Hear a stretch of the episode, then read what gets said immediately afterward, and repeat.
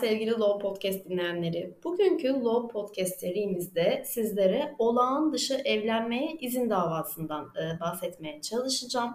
Şöyle ki olağan dışı evlenmeye izin davası Türk Medeni Kanunu'nun 124. maddesinde ayrıntılı bir şekilde düzenlenmiştir.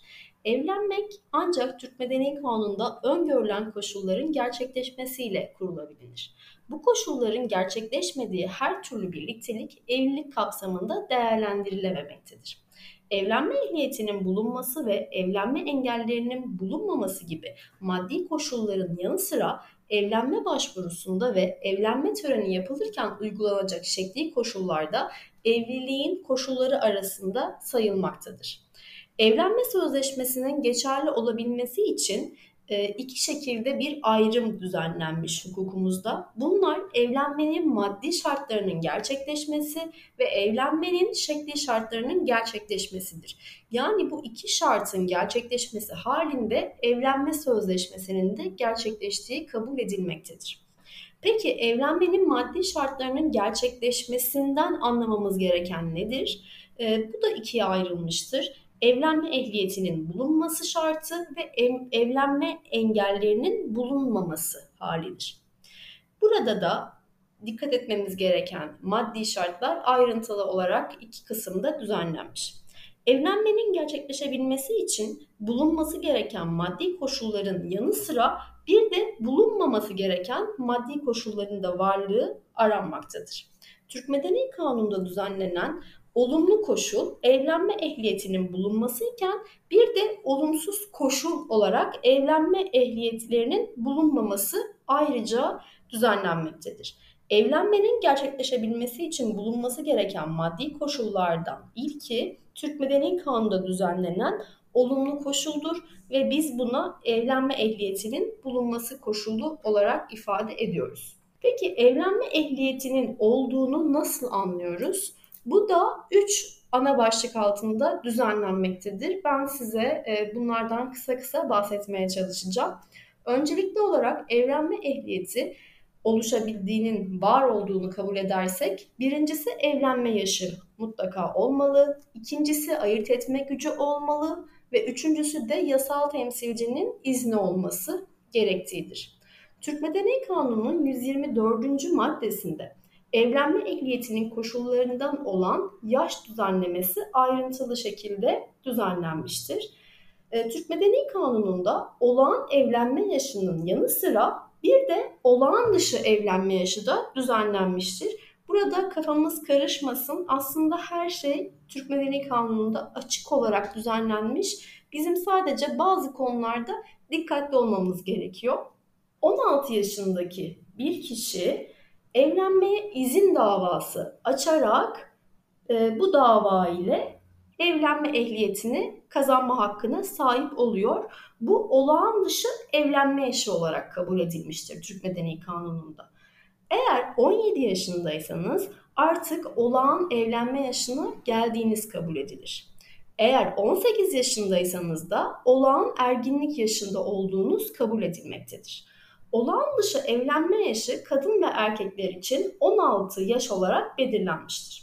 Türk Medeni Kanunu'da düzenlenen hallerde evlenmek isteyen erkek ve kadın evlenmeye izin davası açmak zorundadır. Çünkü bildiğiniz gibi ergin olmayan bir kişi için, taraflar için yani e, kadın ve erkek için eğer evlenme e, arzuları varsa e, Türk Bedeni Kanunu'nda der ki o zaman evlenmeye izin davası açmaları gerekir.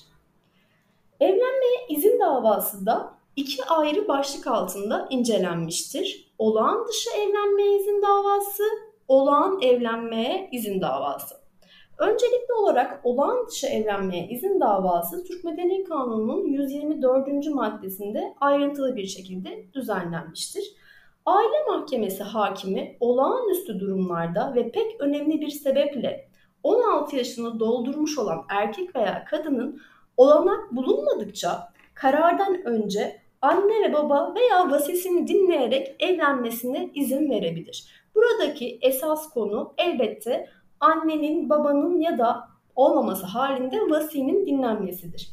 Olağan dışı evlenmeye izin davasının kabul edilebilmesi için izin isteminin 16 yaşını tamamlamış olması yeterli olmayıp ayrıca olağanüstü durum ve pek önemli bir sebebinde kanıtlanması gerekmektedir. Burada iki ayrıya iki ayrı bölüme e, ayırmasında en önemli sebep anlatmaya çalıştığım gibi yaş sınırlamasıdır. Yani 16 yaşındaysanız olağan dışı evlenme yaşında olduğunuz kabul ediyor, kabul ediliyor kanunca. Eğer 17 yaşındaysanız da olağan evlenme yaşında olduğunuz kabul ediliyor.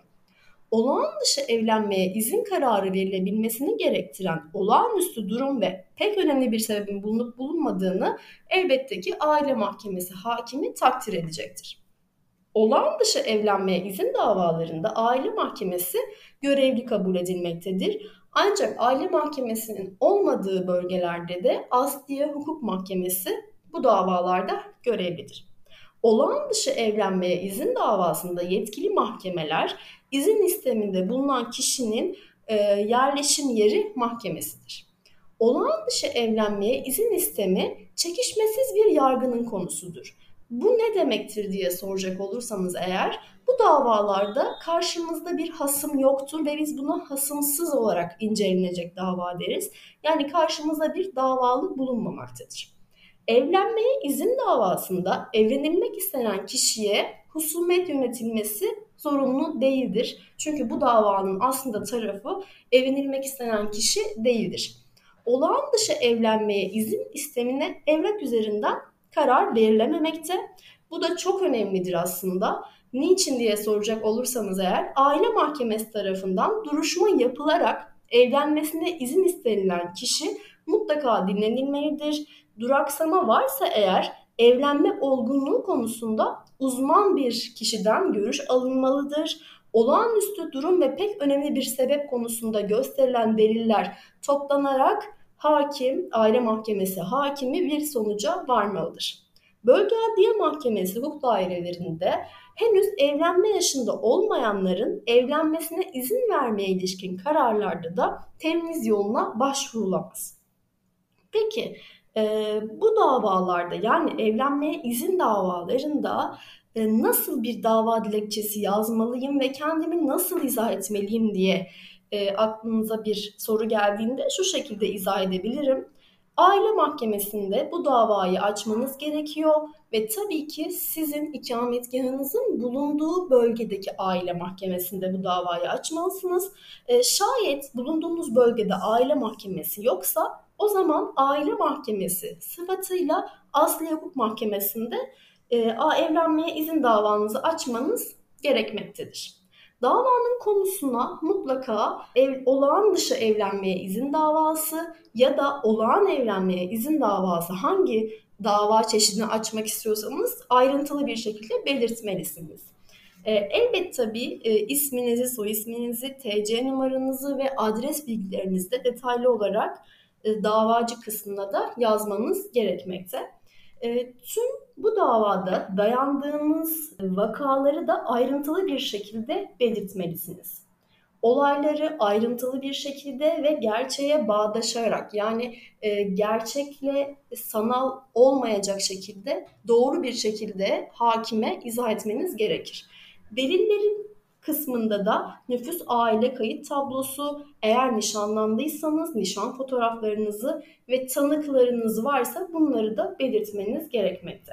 Hukuki sebep olarak da e, aile mahkemesinde e, bu davayı açtığınız için Türk Medeni Kanunu'nun ilgili hükümlerinden e, faydalandığınızı da yazmanızda elbette ki yarar var. En son bölümde yani talep ve sonuç bölümünde de e, siz açtığınız bu davada neyin olmasını istediğinizi e, açık bir şekilde örneğin evlenmeme izin verilmesine karar verilmesini saygı ve saygılarımla arz ve talep ediyorum şeklinde de belirtmeniz gerekiyor. Elbette her dilekçeye mutlaka tarihte yazmalısınız. Bu şekilde dava dilekçenizi hazırladığınızda aile mahkemesinde bu davanızı açtığınızda hakim gerekli gördüğü hallerde az önce de izah etmeye çalıştığım gibi mutlaka tanıkları dinleyerek bu konuda anne baba eğer yoksa vasiyi dinleyerek hatta ve hatta uzman görüş alınmasına da karar vererek davada ilerleme kat edecektir. Yargıtay bazı içtihatlar düzenlemiştir bu konuda. Kısaca sizlere onlardan bahsetmek istiyorum. 16 yaşını doldurmuş olma şartı dava açılabilmesinin değil izin verilebilmesinin şartıdır demiştir. Bu da çok çok önemli bir karar. Evlenmesine izin verilmesi talep edilen bir kişinin ve iznin verildiği tarihte 16 yaşını doldurmuş olması şartı dava açılabilmesinin değil izin verilebilmesinin şartıdır. E, bu sebeple yaşınız gerçekten bu davayı açarken çok önemli. Bunları da mutlaka e, göz ardı etmemeniz gerekiyor.